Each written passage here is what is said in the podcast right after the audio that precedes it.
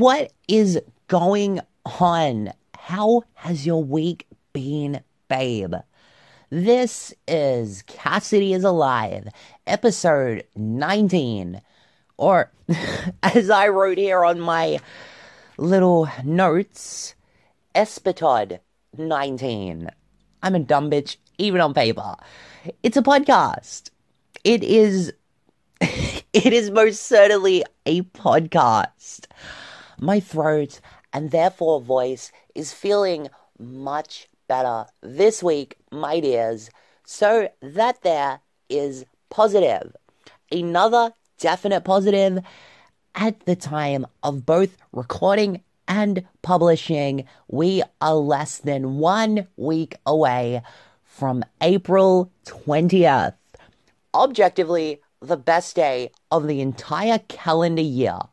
My personal favorite, at least. But let's be honest, it's the best day of the year, and I will die on this very, very green hill. so, this week, what is on the table for today's episode of this here podcast? Of course, we will be getting into the weekly update in just a short while here. The the ill-conceived Minecraft segment will be coming up later after the break and yada yada yada.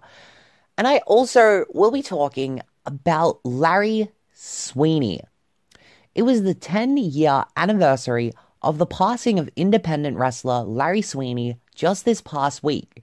Being a big fan of Larry myself, I felt the urge to speak a little about him this week to honor his memory and really to show what he meant to all of us as fans of this wacky world that is professional wrestling. So that will be coming up here in a little while on the show. And oh my god, I can't believe I'm doing this. And for all of you who happen to be fans of a certain warrior of Japanese origin, I have been granted the. He seriously wants me to say that? Okay. I have been granted the privilege of informing you that. He wants me to say that too. Okay. I have been granted the privilege of informing you that the great and wise and super sexy, okay, Samurai Summer will be appearing on today's show. Before we get into any of that, however, I have a brief note on last week's episode. Last week, we talked about bad wrestlers and bad wrestling gimmicks. Listen to it if you've not done so as of yet. On that episode, obviously, I went through some of pro wrestling's absolute worst, but there was so much that I did not talk about. A litany of gimmicks, a litany of shitty workers, and I really could have covered them, yet I chose not to. To avoid any possible confusion therein, in a lot of those cases, it was probably deliberate. Whichever wrestler omitted that you might have in mind, especially if it's an obvious one, I likely didn't cover them on purpose. Because there will absolutely 100% be a sequel to that episode in the future. I designed it so I could make a sequel in the future. And that is where I'm going to cover a number of individuals that I may have skipped over. I was saving some specifically for that future episode. I don't expect it to be that far off in the future, but I'm not going to put my foot down right here and now and say it will be in the near future. So go listen to last week's episode and hear part one. Part two will be coming up eventually, whatever. and with that taken care of, let's get into my weekly updates. All of you listen up!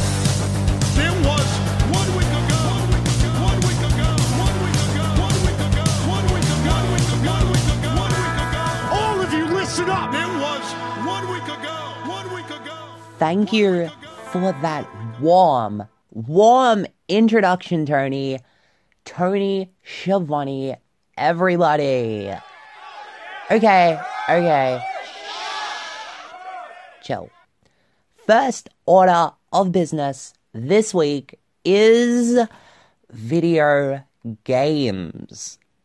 of late, I have been playing a lot of Minecraft and very little else. In fact, nothing else. I've just been playing Minecraft. And it's only just occurred to me what I have slept on in 2021 thus far.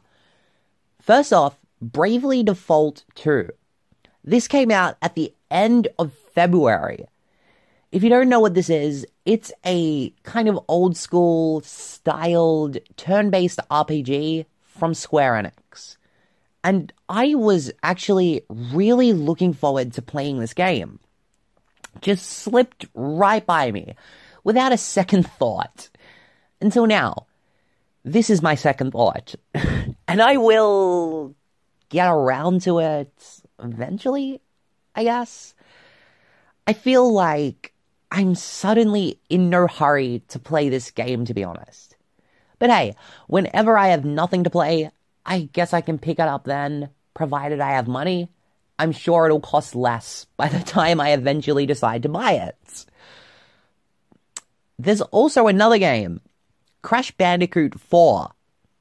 I forget its subtitle, but it, it, the new Crash Bandicoot game.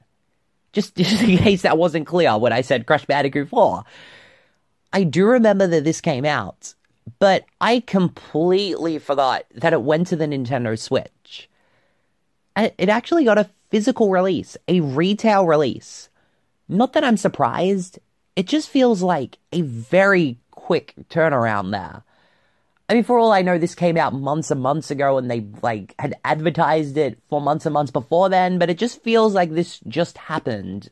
And, I don't know. Granted, we are four months, we're not four, quite four months into the year, but we're getting there.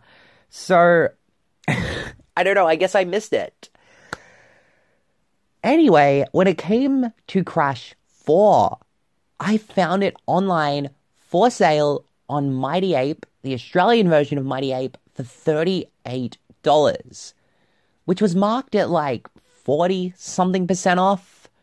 The sale actually ended on Sunday, so unfortunately you can't go looking for it. I I'm sorry if had I known sooner, I I would have told you because that's a really you can get fucking Crash Bandicoot 4 on Switch for $38. What? With the addition of a $10 voucher that I just happened to have, I bought Crash 4 on Switch physically for $28. And that, my lovelies, is pretty fucking cool. oh, I'm sorry. It should arrive by snail mail next week. Crash 4, that is. But I probably won't have a chance to play it before next Thursday's episode. I will give my impressions when I can.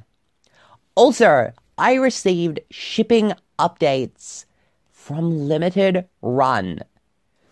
Well, before I get into the shipping updates, actually, one game actually arrived in the mail the day that I am recording. Doom 64 on Nintendo Switch, physical version. Oh my god.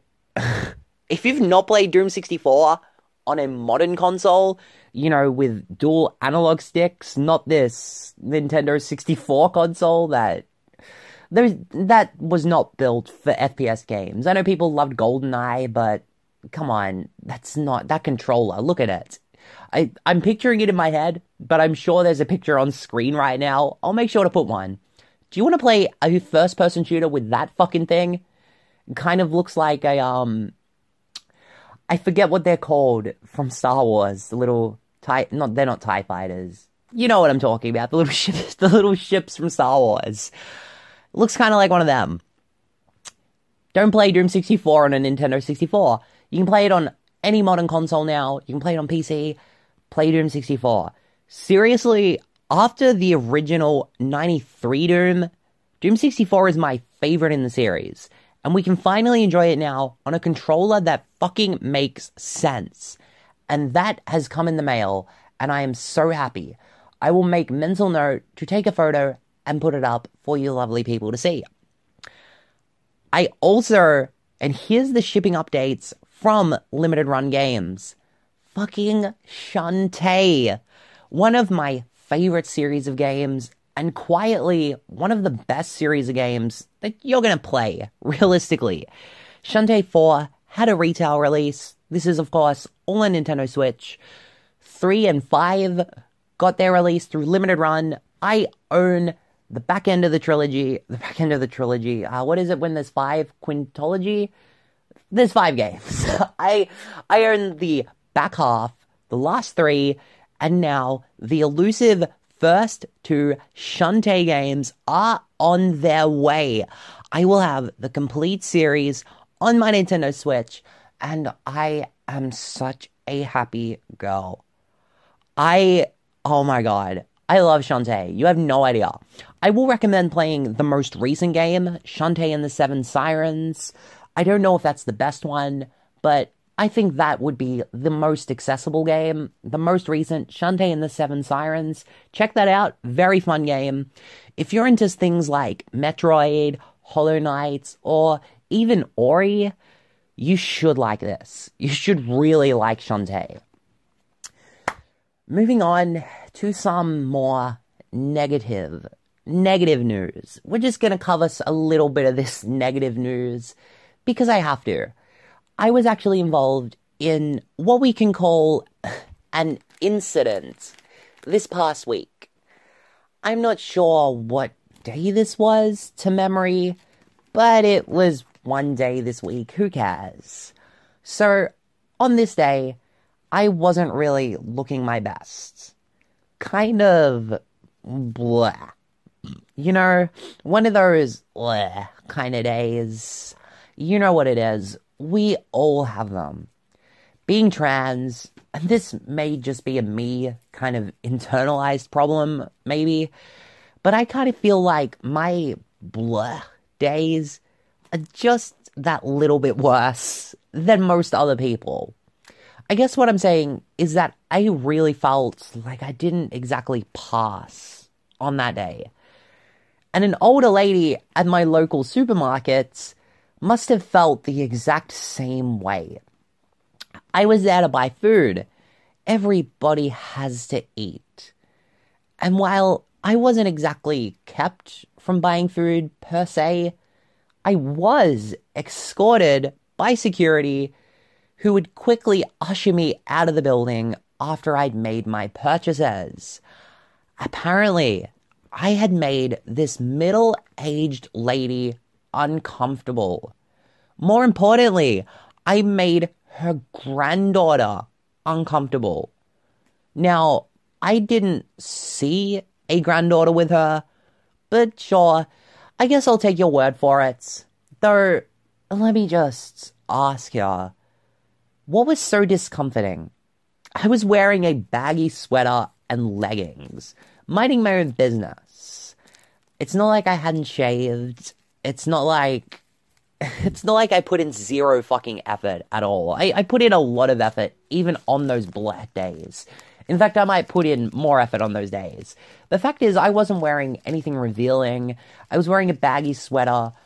Everything was tucked even though with the baggy sweater it doesn't really need to be, but everything was tucked, everything was fine. So, what really made her uncomfortable? Like I said, I was there minding my business, shopping, listening to, I'm assuming Fiona Apple. I've been listening to a lot of her this week still. I did nothing to this woman, nor to her granddaughter beyond maybe possibly potentially walking past them while I was shopping, like at the absolute most, that's what I did. Probably walked past them.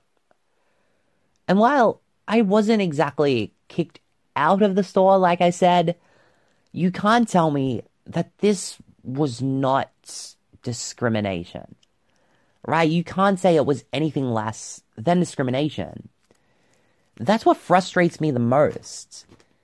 This experience didn't upset me insofar that, you know, it made me sad. I have a much thicker skin than that, right? I have much thicker skin than that. What it did is make me frustrated. And why it made me frustrated is because I'm an empathetic person, right? I don't want to think of somebody else being put in that position, somebody who doesn't have as thick skin as I do. This was legally safe discrimination.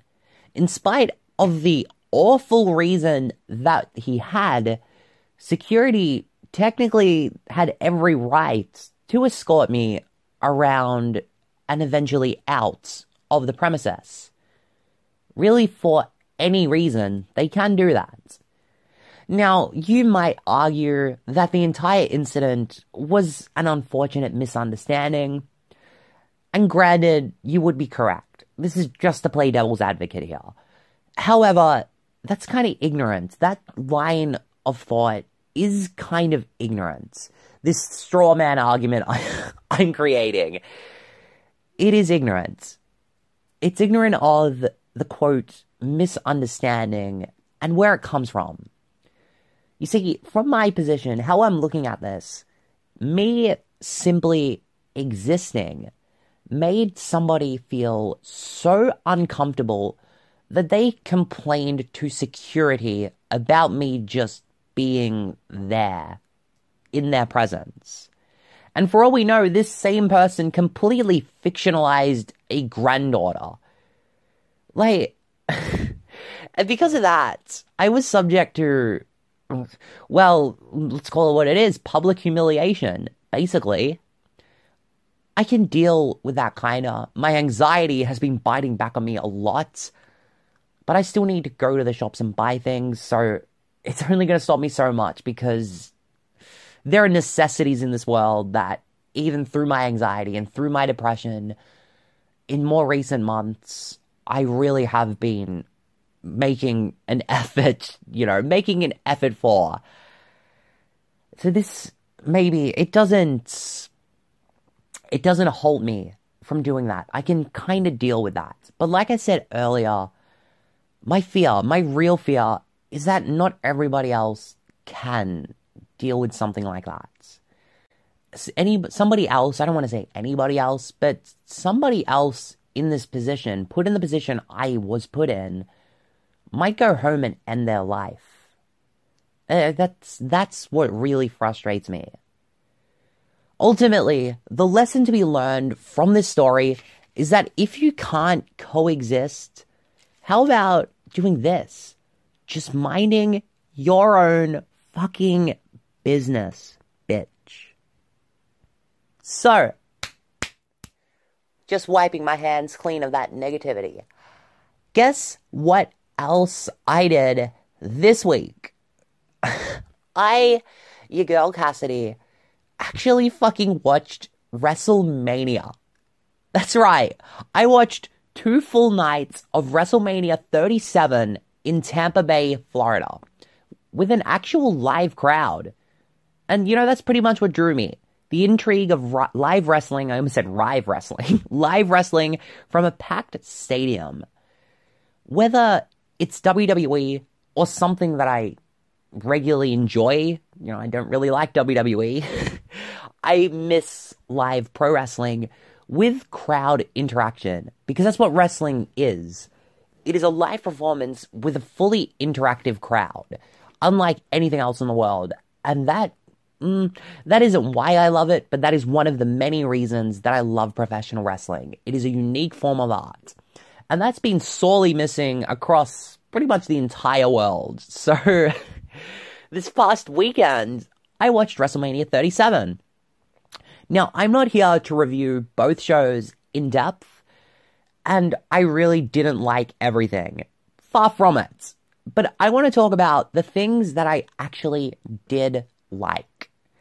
So we're going to start off with night one, taking place on April 10th, which was actually struck with an hour plus weather delay, and that fucking sucks.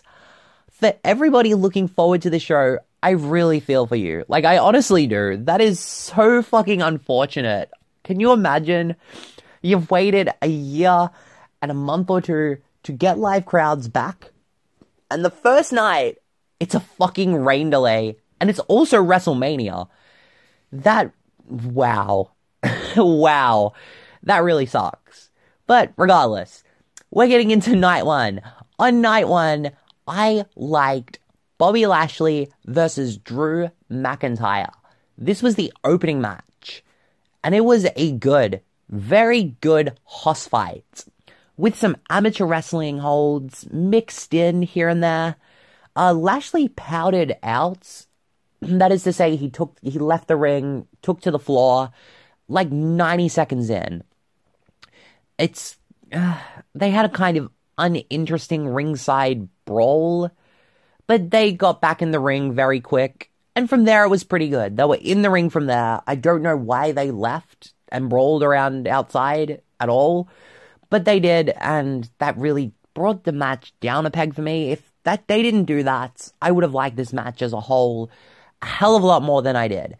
But as it stands, I still really like this match. When they were back in the ring, it was just really good. These guys, they gelled together very, very well. Lashes and Drew very well together, very good together. They're going to have a very good match in the future. Very flat, kind of strange finish. Bobby Lashley wins via referee stoppage with a full Nelson. Um, I think he calls that move the Hurt Lock. I I don't watch WWE enough to be familiar with that. The move that he uses is a basic full Nelson. So basically, everyone knows what a full Nelson is. Uh, yeah. So I was, I, I was kind of figuring that Drew actually lost the belt to so he could be coronated here in front of live fans, and I guess not. And to be frank, I don't particularly care where this might be going. I just, it was kind of weird, jarring that Drew lost. But whatever. I gave this match three stars and a quarter. Without that little weird brawl outside that seemed unnecessary, probably could have gone three and a half. The next match that I liked from night one was Cesaro versus Seth Rollins. And I have way less to say about this one. It was just good, clean, spot to spot pro wrestling. It was kept very simple, relatively short at 11 minutes. Mm, maybe could have used more time, but whatever. Built around just a move. Cesaro going to hit his giant spin, which apparently this whole feud is built around Seth Rollins doesn't like that move or something. I don't know. I'm not going to speak further because I really I don't watch the shows. I don't know what this feud was, but apparently that was it. He just doesn't like this one move that Cesaro does. Whatever. So yeah, Cesaro ends up getting what is arguably the biggest career victory for him. Neither wrestler did anything in this match that I haven't seen before, but what was in this match was all just very good stuff. Three stars and three quarters. You do get a match on TV pretty much every week that is about as good as this, but this was a good match. this was a very good match. The last match from night one that I want to talk about was the main event Sasha Banks versus Bianca Belair, culminating a build from the Royal Rumble, which I covered way back in episode 8 of this podcast. That was actually the last episode where I used the old layout, which, God, that was awful. This was another very good, more or less simple wrestling match. See, wrestling doesn't need to be complicated. If it's kept simple, it can be fucking good. It can be great even. Sasha's the heel. She she got the heat on Bianca for a while. She used Bianca's braid. Bianca's hair is in just one very long, thick braid. She used that as an assist to various transmissions. She would grab onto the braid from there and transition into another submission. It was just very nice. Very, very nice. And I can't believe it's taken this long for somebody to do that. with Bianca Belair. Maybe they've been holding off on doing that certain spot until now. But for what it was, hell, that was a really fucking nice spot and I loved it. Bianca fought through and mounted her comeback. She hit a 450 off the top rope that wasn't picture perfect, at least not the landing, but it was a good spot. I can suspend my disbelief enough to be like, yeah, whatever. In an appreciated bit of storytelling, Bianca used her own hair as a weapon and she whipped Sasha with it. Allegedly, this made a very loud noise. Sasha had a really big imprint on her after the match, but even so, I felt like it was a piped in sound effect with some very good timing. But whatever, again, very awesome spot, so I'll take it either way. Bianca wins the match, and she wins the title. Awful, just terrible commentary as the bane of my existence, Michael Cole, calls the finish a near fall. At a certain point, Michael Cole, after having worked in this industry pretty much as long as I've been alive, you either need to get adequate at your job or just fuck off. Like, I can't tolerate it. Commentary notwithstanding, this was a very enjoyable three and three quarter main events. You can go higher with this. Personally, I did not. Night two.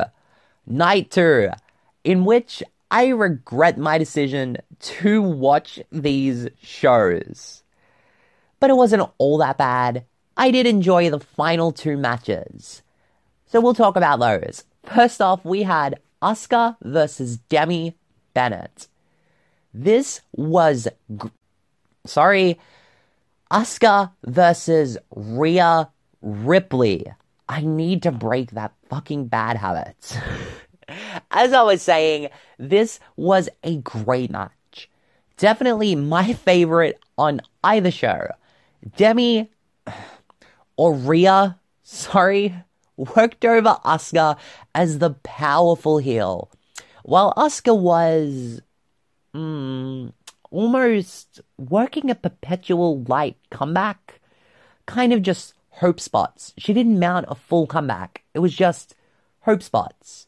The story, as I read it, was that Asuka was the worn down champion and clearly the better wrestler, as evidenced by her myriad of reversals and her counter offense.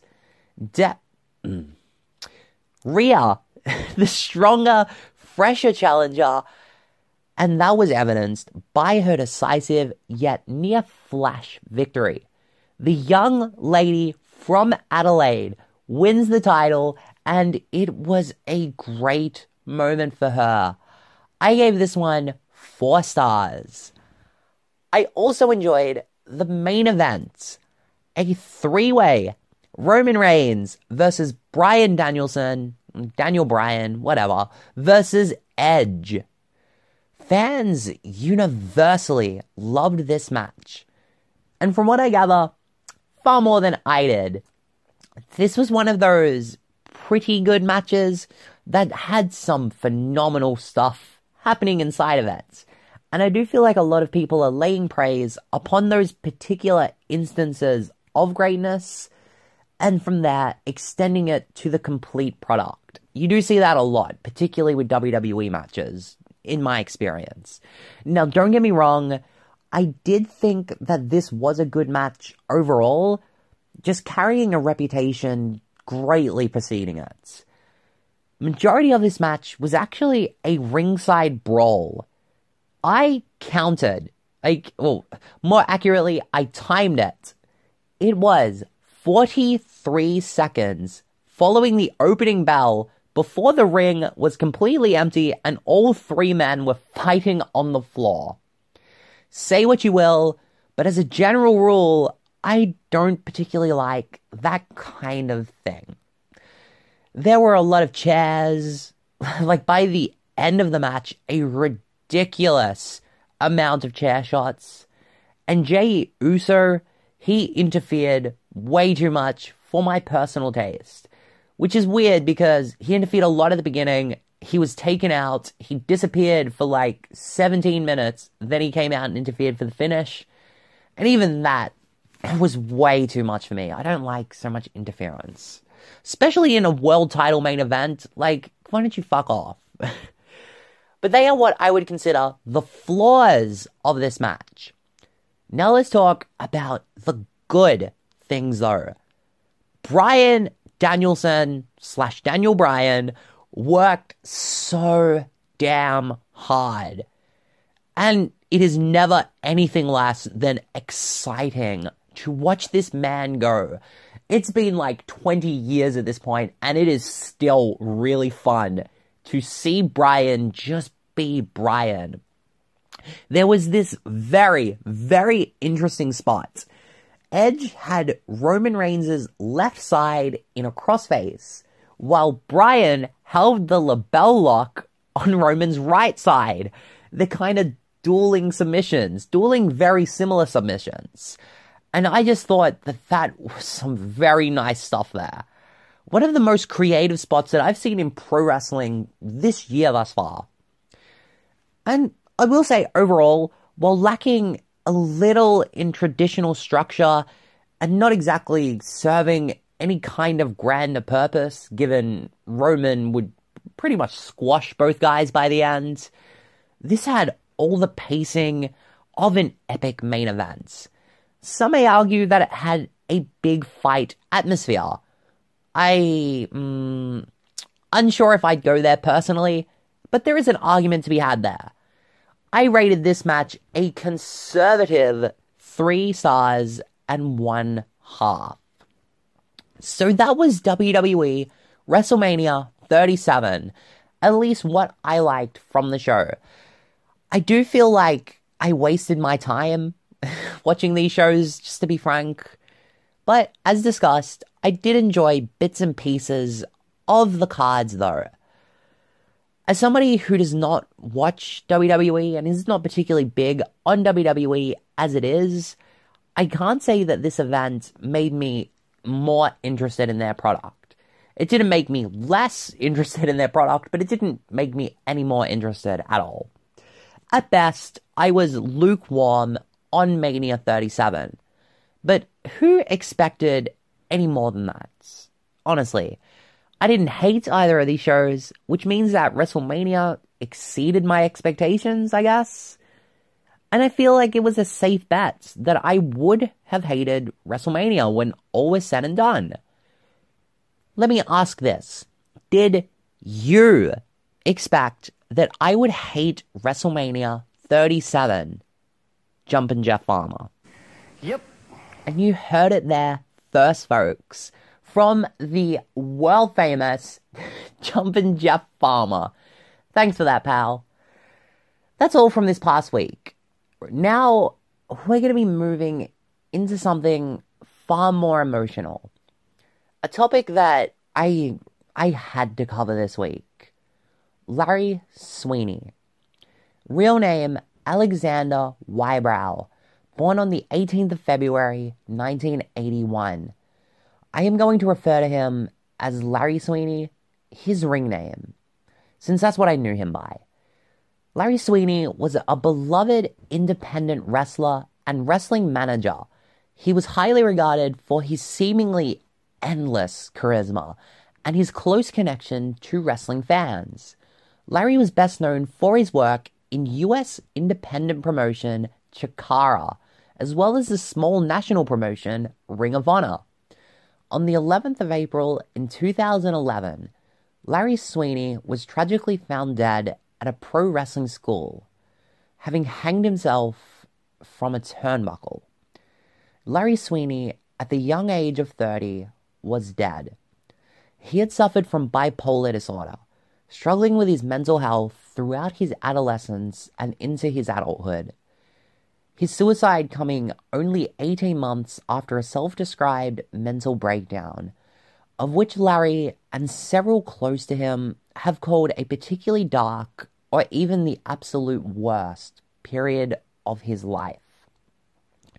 This past week was the 10 year anniversary of Larry Sweeney's death, I made passing mention, passing mention, sorry, of Larry's connection with wrestling fans. He went out of his way to talk to and show his appreciation for them.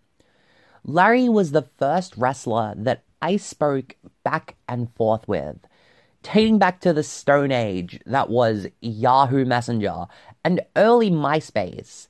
Larry Sweeney was my gateway to the larger world of professional wrestling outside of old Nitro tapes and Ring of Honor and those old ECW tapes. I had a few laying around. And the mental health aspect of Larry's story does create an even deeper personal connection here. I'm sure I don't need to explain that further. You get it. So, after 10 years of mourning the death of Larry Sweeney, I thought that today we would instead celebrate his life. Forgive such a cliched turn of phrase, but I feel like it's a fitting segue. Let's not remember how Larry Sweeney left this world. Let's remember Larry for why we loved him as fans of pro wrestling. Larry Sweeney was once described by a WWE representative who may have been, may not have been, but let's face it, probably was Jim Ross.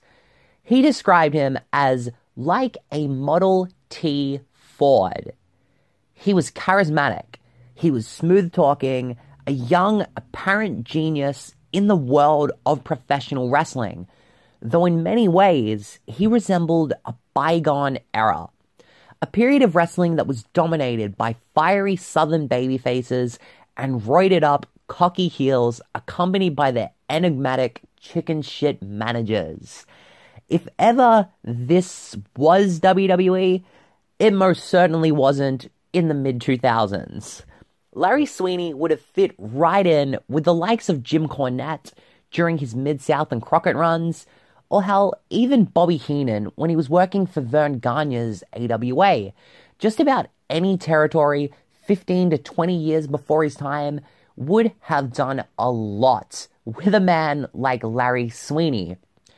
During his own era, though, Larry's passion for wrestling drove him to work extensively on the US independent circuit, a scene that was notable and largely, well, maybe not largely, but in a lot of ways still is notable for valuing quality pro wrestling matches over the pageantry of this so called sports entertainment. They often weren't producing television, so emphasis, as a general rule, was not placed on characters or angles in the same way that WWE or TNA were booking their shows at the time. WWE is still booking their shows that way currently. And this kind of was to Larry's benefit, believe it or not. Like I said, he was just absolutely just overflowing with charisma, just oozing out of his pores. And he had such a great personality. He managed to stand out amongst his mostly cookie cutter peers. Now, he was far from, we'll say, Bryan Danielson in the ring, but Larry Sweeney, he was a good wrestler between the ropes. Moreover, he was an excellent performer. He could have a crowd eating out of the fucking palm of his hands like it was nothing. He was a master of psychology. I did mention his run in Chikara at the beginning. Larry Sweeney was a prominently featured wrestler slash manager for this promotion for a number of years. To briefly explain Chikara, it is basically a cartoon come to life. They had a stable full of heroic ants who then fought a group of, guess what? Villainous ants. there were ice cream luchadors. You had, there were two wrestlers, the Hatfields. I believe that they were, that were their names. Dasher Hatfield and Boomer Hatfield. They were literally baseballs. that they were literally baseballs. They even had storylines concerning time travel. Very goofy, but always tongue in cheek stuff. Not my thing entirely, at least not now, but Chikara is fun if you just turn your brain off and want to watch something silly for the sake of being silly. Larry played a far more grounded character in Chikara. He was sweet and sour Larry Sweeney, the leader of Sweet and Sour International, a stable of other wrestlers. They were disgruntled wrestlers looking for their opportunity. And Larry Sweeney, like I said, he was their leader. It was actually really good. Really good for what Chikara was. I I do really enjoy the sweet and sour international thing. Another big time storyline involving Larry and Chikara was his feud with Eddie Kingston. The most memorable part of this was um Chikara actually shot an angle where Larry ran over Eddie Kingston with a car. It's something you wouldn't expect out of Chikara, but they actually did that, and it really good. actually, really well done. That feud culminated in a very good strap match in 2006, where Kingston was the victor. Though for as memorable as his run in Chikara was, where Larry Sweeney really shined, in my opinion, was in Ring of Honor. He first showed up at the final show of 2006, further establishing himself as a presence within the company the following year, 2007. Now, at the time, ROH was my favorite wrestling promotion in the entire world. At this point, I wasn't even watching Japanese wrestling. I definitely wasn't watching Lucha at the time. They were producing the best quality in ring product that I had seen at that point in time, just by my estimation. Where the promotion kind of lacked, though, was in storylines and in performers that could talk. Now, here comes Larry Sweeney, the heel manager that changed everything. He started off managing the tag team of Chris Hero and Claudio Castagnoli. They were called the Kings of Wrestling, and they were a very great tag team. Claudio Castagnoli is actually Cesaro, in case you didn't know. He soon established an entire kayfabe agency called what else? Sweet and Sour Incorporated. Among his clients were the aforementioned Hero and Castagnoli. He also eventually had Go Shiozaki, Tank Toland. If anybody else in the world remembers Tank Toland, I barely do. I saw the name and I'm like, who? I looked up a picture and I'm like, ah, yeah, I guess I remember him. And the best member of the stable, objectively, Sara Del Rey.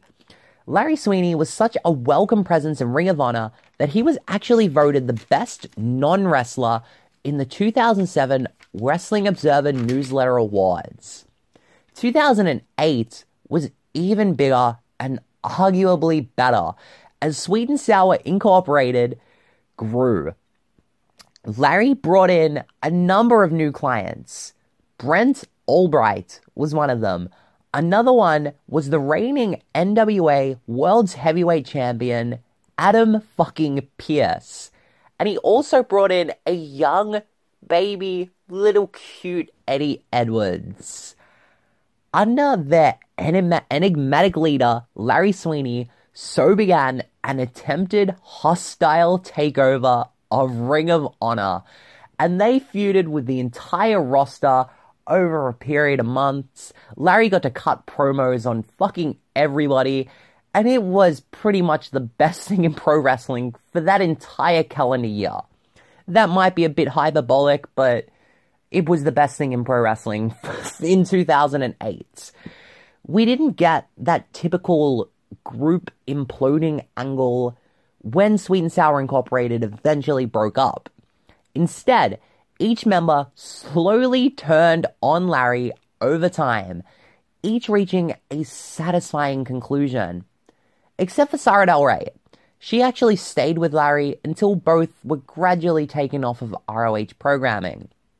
For a second consecutive year, Larry won the best non wrestler in the Observer polls. In April 2009, Larry announced his departure from ROH via MySpace, citing monetary issues as the reason for his departure. Now, looking back on his run, Larry managed to change Ring of Honor quite a bit. He was actually the first active performer in ROH to be given such a prominent speaking role. Something common to ROH, basically beginning with Larry though. Like it's common to ROH now, but it began with Larry Sweeney.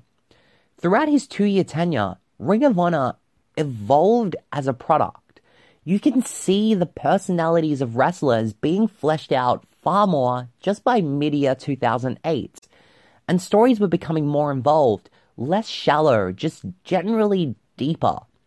And with ROH being at that time the trendsetter the whole independent wrestling scene, you can be sure that many promoters countrywide began moving their products in this similar direction. Larry Sweeney had a fairly short career, and he spent only two years at any kind of noteworthy level. But in that time, he had a huge impact on the direction that independent wrestling eventually went. Not even eventually, quickly went. Larry helped the scene to mature. And now, 10 years after his death, indie wrestling is more popular than ever. Indie wrestling has given us some memorable characters. Doubtless, Larry opened the door for the for stars like Kevin Steen, like Adam Cole, like MJF. That is Larry Sweeney's legacy.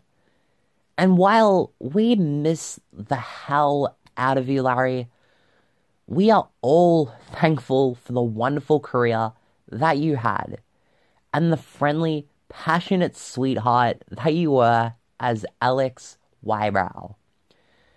We're gonna go, my friends, to a song now. This was actually Larry Sweeney's favorite song. It is Highwayman by The Highwaymen. It's a very lovely song.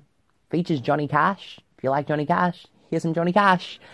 And I hope that you enjoy it. We're gonna watch some ads after that, and we'll be back right after that. I was a highwayman. Along the coach roads I did ride. With sword and pistol by my side. A young maid lost her baubles to my trade. Many a soldier shed his lifeblood on my blade. The bastards hung me in the spring of 25 but I am still alive. I was a sailor. I was born upon the tide. With the sea I did abide. I sailed a schooner around the Horn of Mexico. I went aloft to furl the mainsail in a blow. And when the yards broke off, they said that I got killed. But I'm living still. I was a dam builder across a river deep and wide, where steel and water did collide. A place called Boulder on the wild Colorado. I slipped and fell into the wet concrete below. They buried me in that great tomb that knows no sound. But I am still around. I'll always be around, and around, and around, and around, and around.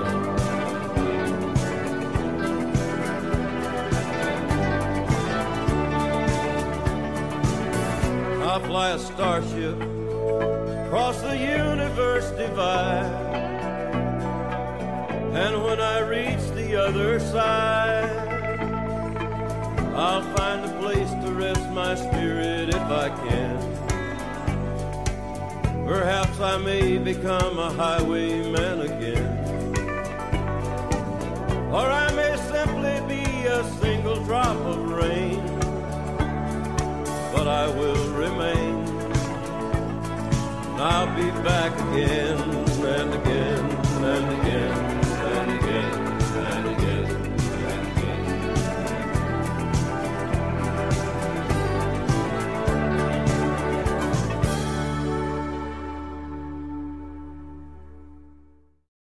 Once again, folks, item J343 is the Surfing Monkey Coin Bank. It's great for graduations, wedding gifts, and I believe we sold out on this one last time, so please do not let this one pass you by. Now let's go to caller Scott in Nashville. Now, Scott, I understand you just bought 15 of our Surfing Monkey Banks. Is that true? Yeah.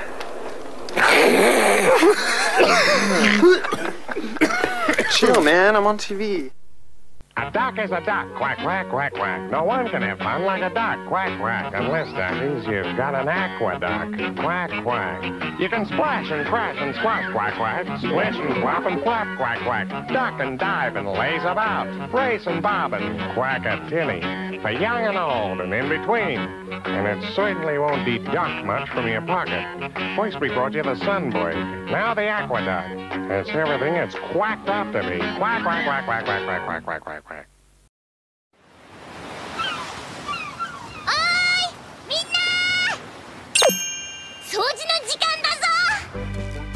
もサニーには世話になってるからな隅々までピッカピカにしてあげましょう。掃除だよし。排水口掃除も気合い入れてやるか。ちょっと待て。ん？そんな時はこれだ。清潔リセットにお任せだぜ。粉を入れて。水をかけて。置くだけ。すっげえ風呂もきれいにしないとね。ちょっと待て。このバスタブクレンジングならこすらずに洗えるんだぜ。シューッと全体にかけてこすらない。すっげえさらにこの防カビくん塩剤で黒カビを防ぐぜ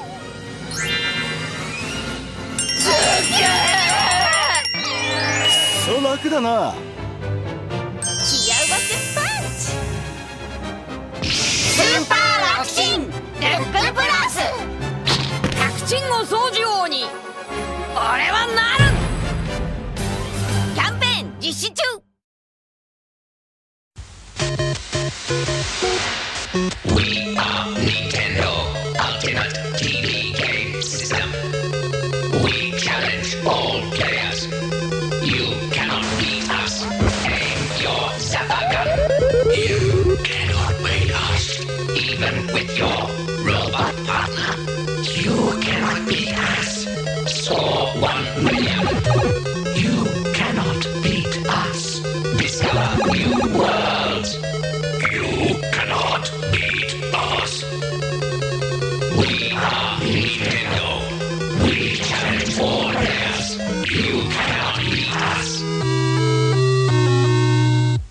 Konnichiwa.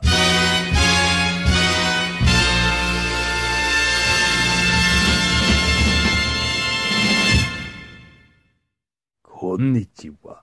This is Samurai-sama. Lately, Samurai-sama have been little bit quiet. Not se much in the last few weeks. Samurai-sama must make clear Silence not to have anything to do with the ongoing war, and uh, not war with Benno Sentozan. Traitor. Benno Sentozan steal samurai scroll. Not that war. Kawasaki samurai clan at war with the Kyoto ninja clan. Fuck you, 清と忍者からの、レターンの侍刀。侍忍者、最のピーソトリティです。40 year ago. But now, bastard. こんにちは、侍くん。よと忍者。No, no, no, no, no! Until next time, samurai-sama, sayonara. Minecraft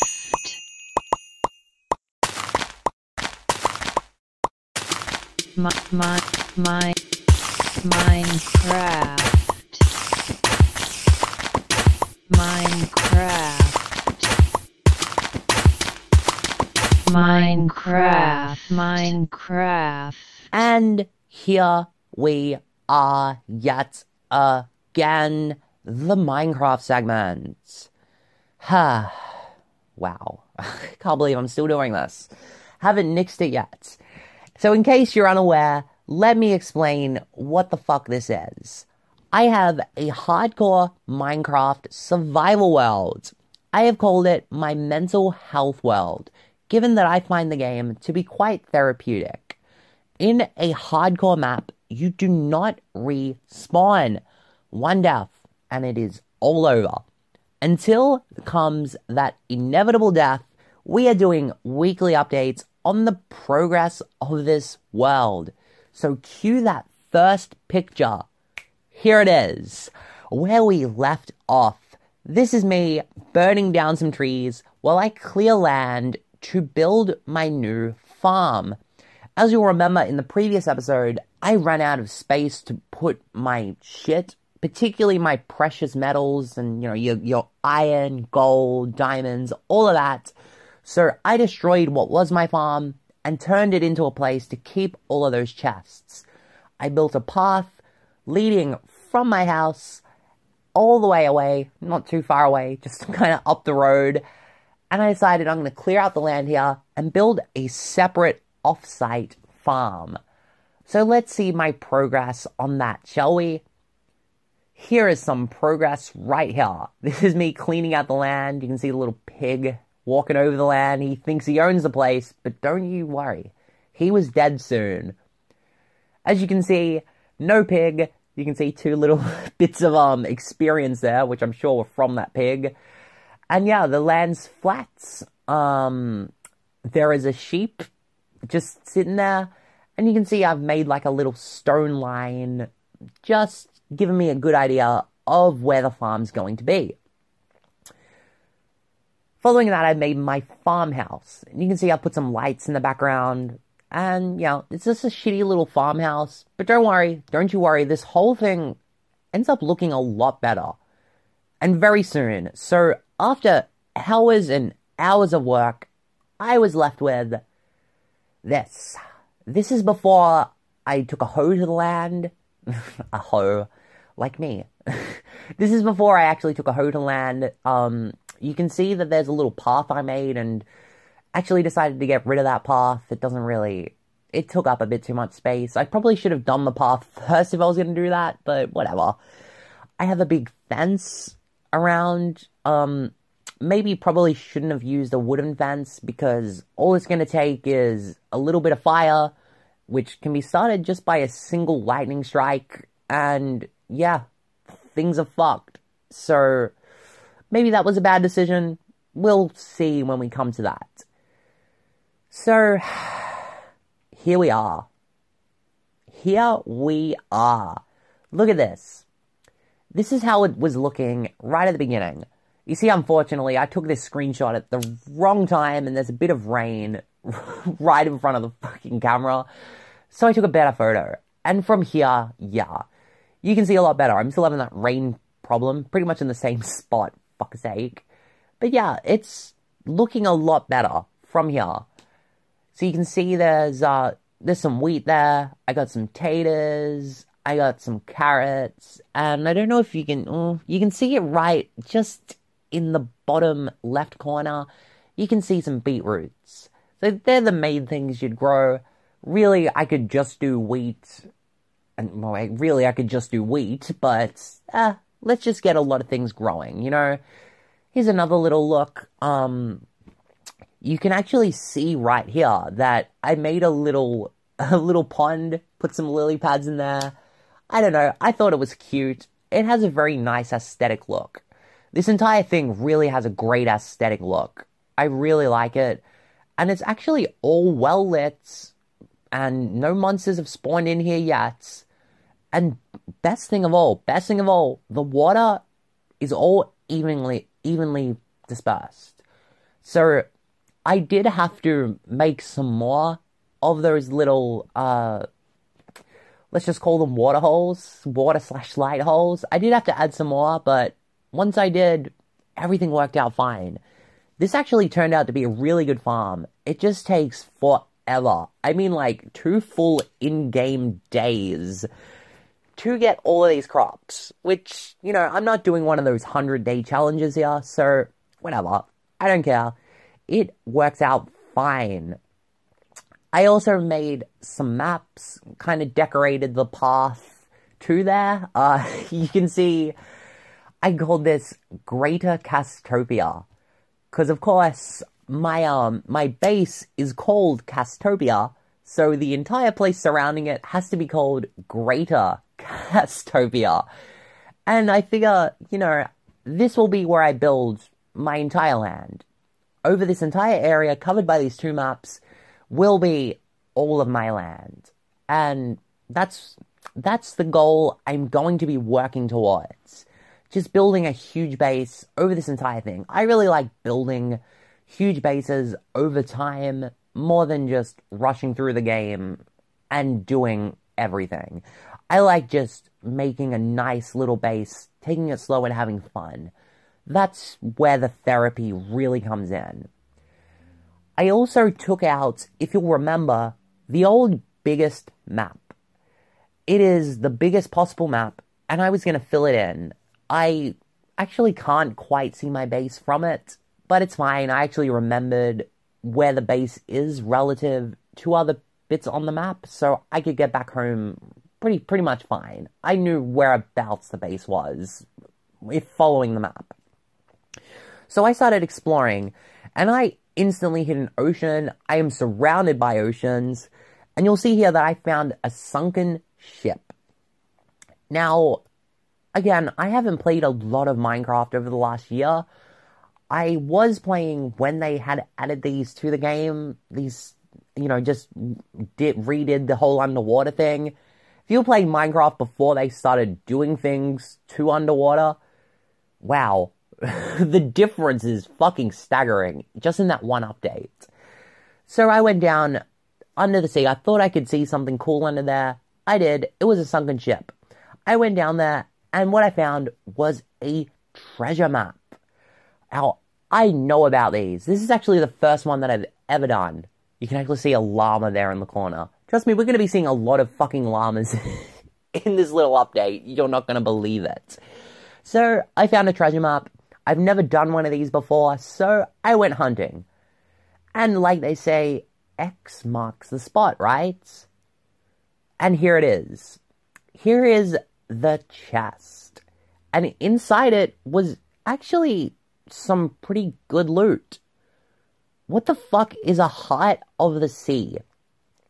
What is this? I don't know. I it's a newer thing that's been added in in the last year or two, I guess. No idea. I'll find out later, I suppose. Here's what I mean about llamas, right? Look at this picture. It's a fucking floating llama. I've come across so many floating llamas. Like, it's not funny. It's not funny at all. So I returned back home and I looked at my map, you know, uh, after exploring the open seas, I didn't find a whole lot. I found that sunken ship and I found a floating llama. Very much accomplished. But I had a look at what I can craft. Let me tell you, these little crafting menus, so much better. So much better that they have these now. I do like the whole discovery component to the game, but I played this game just discovering shit for damn near 10 years before they added this. And I couldn't be happier. I'm so glad they added this. So I can make a conduit. I have no idea what a conduit is. I I'm not going to look at a wiki. I might eventually if I get overly curious, but I guess I can make a conduit, whatever that is. Uh, cool, I guess. I headed back out and I found an abandoned village. There was nothing interesting here. I also found this underwater. What whatever this is. I guess it's just an underwater structure. There was nothing in there. It's just stone bricks underwater. So, yeah, nothing interesting again. I just took, I thought that the structure itself was interesting. So here's a picture. I soon hit a snow biome. I like snow biomes. They're cool. I just like that there are alpine regions. I remember when these were first added, and it was a head trip to people because the snow fell and actually stayed on the ground. Like, what? Here I found a snow village, and this is one of the best laid out villages that I've ever seen in Minecraft. Like, there is, you can see there's houses on top there, there's also houses down here on the bottom. There is like a weird natural staircase that I thought I took a screenshot of, but apparently I didn't, unfortunately. There is a weird natural staircase, just just dirt going up and it forms a perfect path going up to the second level. Like it is oddly one of the best laid out just one of the absolute best laid out villages I've ever come across in Minecraft and it's it's actually really cool to be honest with you. I really like this village. I made some traders, uh, some traders. I made some trades, got a couple of emeralds, but overall, there really wasn't much interesting here. I also found one of these, a um, a broken nether portal underwater. I didn't realize that these would also spawn underwater, and that's actually pretty cool. It makes me wonder, because I've never tried it underwater surely there has to be a way to create a nether portal underwater. Now, obviously, you're not going to be able to use the flint and steel under here, but what if you made the portal and then found a way to submerge it? I'm going to try that. I'm seriously going to try that just to see if I can. This picture here, well, not even this picture, finding this out in the open has inspired me. I checked the chest here. There was whatever in it. I don't actually remember what was in it specifically, but I recall it being okay, and I left. I left and I found yet another floating llama. What the hell is going on? These are, like, if you look at them, these are trading llamas. These belong to a wandering trader. What happened to the trader? He usually has two llamas. What happened to the other llama? And where is the trader? What is going on with these llamas just floating in the middle of the fucking ocean? I built a boat and I found another sunken ship, this one poking out of the water. So you gotta believe, I am just on my merry way, swimming out, swimming out, you know, rowing my boat around, and I see something sticking out of the water. I'm thinking, what the hell is this? I go up and I notice, ooh, it's a boat. I went down there and I found yet another treasure map. So, as before, X marks the spot. And this one also had some pretty good loot. It had some armor that I didn't really need. Um, I believe at this point I'd made diamond armor, but I found some decent loot, so I took it. I found another Heart of the Sea, so I guess I can make two conduits. I don't even know what one does. Am I gonna need two? What the hell is a conduit? Someone leave a message. If you're watching this far into the video, let me know what a conduit is. Just save me having to Google it. I also came across an ocean, I believe they're called ocean monuments. I just call them ocean temples. I got a bit too close, and uh, yeah, I got mining fatigue. I'm not adequately prepared for this. If I go down there, I will drown. I could probably withstand enough damage and take out the Elder Guardian, probably. But I'm just not equipped. I need some breathing potions, um, you know, underwater breathing potions, and well, that's pretty much it. So, yeah. I hate these things. They're creepy. I hate the little um the little Elder Guardian thing that floats across the screen and gives you mining fatigue. It creeps me out, but I will be coming back here eventually. Right now, eh, I'm not I'm just not ready for it. I also landed in this biome. Now, I don't know what these biomes are called specifically, but I like them. That's all I can say. I really like these biomes. I just like them aesthetically. Like, ever since I first saw one of these, I have straight up just loved them. Just how they look. This weird dirt. You get weird cobblestone just growing randomly out of the ground. Mushrooms everywhere.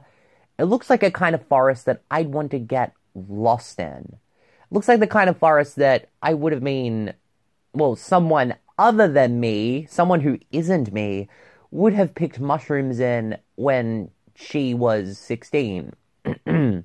Moving on, look at this fucking ravine. This is right next to where I took that other screenshot, like right behind where I was standing. Look at this ravine. Holy shit. I wanted to go down into it just because it's so cool and perfectly round, oddly, on one end. But I didn't. I didn't want to die. I just took a screenshot of this ravine, climbed on top of the tree, took a screenshot because, holy shit, would you look at this thing? I hate ravines. I think they're just a hazard and they don't really serve any purpose. But oh my god, would you look at this one? Eventually, I got back home with my completed biggest map. In this big wide world, I was confronted with mostly oceans and very little else.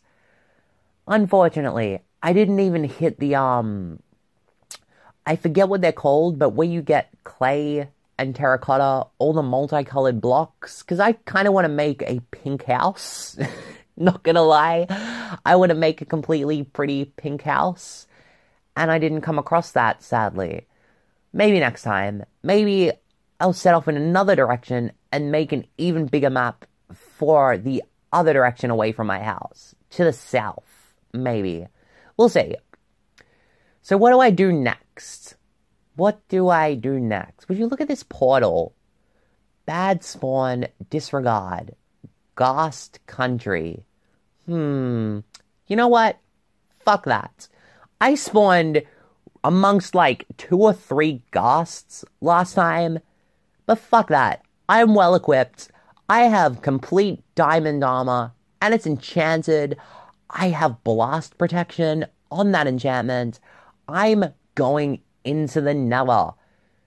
And at first, I thought I'd made a mistake because now I'm not quite sure on the new nether. These are very recent updates, and I all I know is that there are a bunch of biomes that are in the nether now. There's a bunch of new um what are they called mobs you know just creatures in the nether i know you can go there and trade gold with um i don't know if you trade them with the zombie pigmen or new characters. These um what are they called? The hoglins?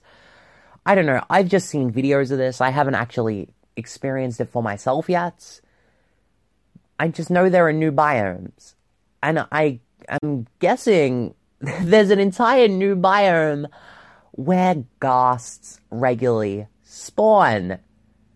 And I think that's where I landed, unfortunately. So here's what I did. Have a look at what I did. This is my impenetrable diorite tunnel. Now, obviously, it is penetrable, but ghasts don't phase through things anymore. Thank fuck. So a ghast isn't just gonna float through this thing and kill me. It's not to see me in here, so it's not to shoot anything at me.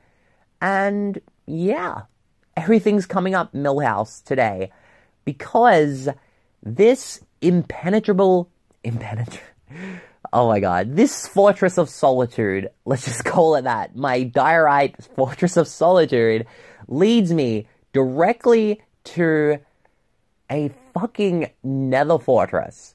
Not even joking, I'm like right next to one. I just d- couldn't tell because I was trying to avoid being killed by fucking ghasts.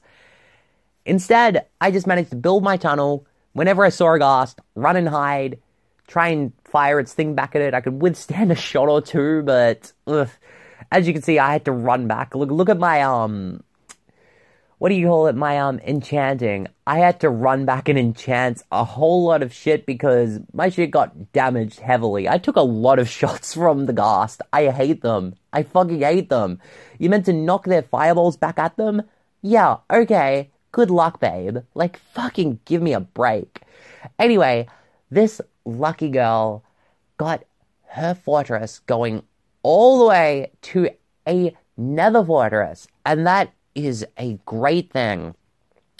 In this next photo, you can see I made sure to plug all of the holes. Every fault in this building was filled up with diorite. That's it. Like, I am not taking any chances with these ghasts. Fuck them. They can kill me with one shot from behind, and I won't even know. So I'm not taking any chances. This is the end of my big fortress, of the nether fortress and the impenetrable fortress of diorite solitude that I had built coming out of either end of it. And as you can see there, which I guess is being spoiled by my item hopper. Fuck, I didn't realize that, but whatever. What do you think is behind that door there?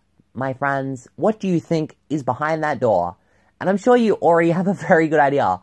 It is a blaze spawner. So lucky. Like, seriously, Ghast biome notwithstanding, I was a really, really lucky bitch when it came to my nether trip. So whenever I may need some blaze rods, just come back here, press the button, let one of these guys out, and fight them 1v1. That's how it's done. That is how we do it, bitch. And hell yes, that makes me so happy. I do want to explore more of the nether, so I'm probably going to have to extend my tunnel even farther away from Ghast territory and take some of those gold ingots I have and try to make some trades. I know that there's a new material called netherite that you can dig up here that's even tougher than diamonds. If, well, not even if, when I take on the Ender Dragon, which, let me just be honest with you, I've never actually beaten the Ender Dragon legit before. never done it legit. I'm probably gonna want some of that diorite, some of that armor, and especially that weapon. So, yeah, I guess I'll explore more of the nether in future. For now, I think I had a very successful trip. On my way out, I thought that I'd look at one of these windows and take a little screenshot of a ghast outside. Now, as you can see, it's kind of a dark blue colored biome. If this is where ghast spawn, which I'm pretty sure this is this is just ghast territory, just confirm that for me. Again, I'm not going to look it up, but here's one outside of the window. And the whole way through, it's making that creepy noise, the slowed down cat meow, and just nope, nope, nope, nope, nope, nope, nope. I hate these fucking things. I hate these fucking things. I finally return home, and I ended my week in Minecraft by brutally murdering this intruder on my property, and also his llamas. I collected their fucking leather and I put them in a chest. You're going to be books one day, sirs. You are going to be books. Like, I hate these people. they just keep fucking sporting inside of my property. Like, get the fuck out. I will trade with you if I want to. There should be way less of these guys. Like, there should be way fucking less of them. But anyway, he's dead now, and so is his llamas. So, fuck you. Who cares? that was my week in Minecraft. Alright, so after that weird noise that was totally not a weird noise, it was just me seamlessly transitioning after a little recording gap. that was my week in Minecraft. And I'm actually going to be a little busy next week. And I don't think I'm going to get to play a whole lot of Minecraft. So don't expect an update on this next week. Could happen, but hey, we'll see. And that is the show this week, my friends. Outside of the segments that I did on Larry Sweeney, this was definitely not my best work this week.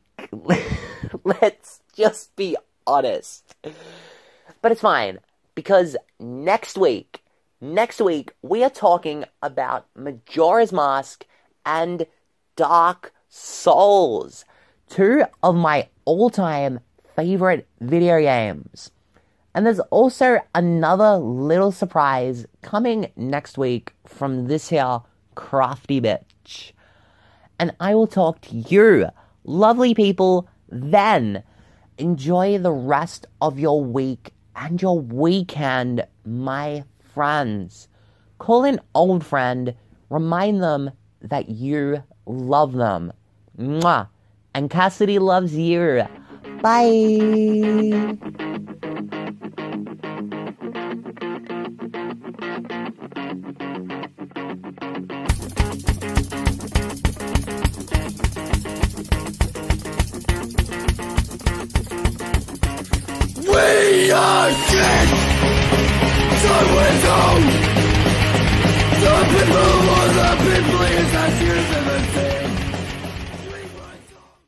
Sweet and sour Larry Sweeney, you've got Tommy Taylor the British Lions here at the Peterson Cup 2008 tournament. yes, I do. Yes, I do. Let me tell you something, my good man. Last night in Redondo Beach, things were hot and heavy. All right, we were hanging and banging. I had a certain lady friend over, and let me just say, she was showing me a lot of affection, so I was looking to grab my protection, but then the alarm went off. The alarm went off, and it was time to go. I said, sweetie, you're gonna have to hang out here. you're gonna have to just stay put, because Larry Sweeney's gotta get on a plane. Going all the way, where are we? And Port Richey, Port, Florida. yeah, yeah, yeah. You know what? I'm gonna look around. I'm gonna take a picture of this place because God help me, I'm never coming back. But I said, sweetie, I got a plane going straight to Port Richey, Florida. Because the most prestigious tournament in professional wrestling today, independent professional wrestling, the Jeff Peterson Memorial Cup is taking place. And I got a spot. Now you understand, I'm no stranger to the South. And Southern wrestling fans, they're no stranger to Larry Sweeney. I am the 21 time ICW, ICWA, Texarkana, television champion. But to validate my championship status, I've got to win right here tonight, and I've got to win tomorrow night. That's what I aim to do, and ain't nobody gonna stop me. Ain't no doubt about it. They buried me in that great tomb that knows no sound. But I'm still around. I'll always be around, around.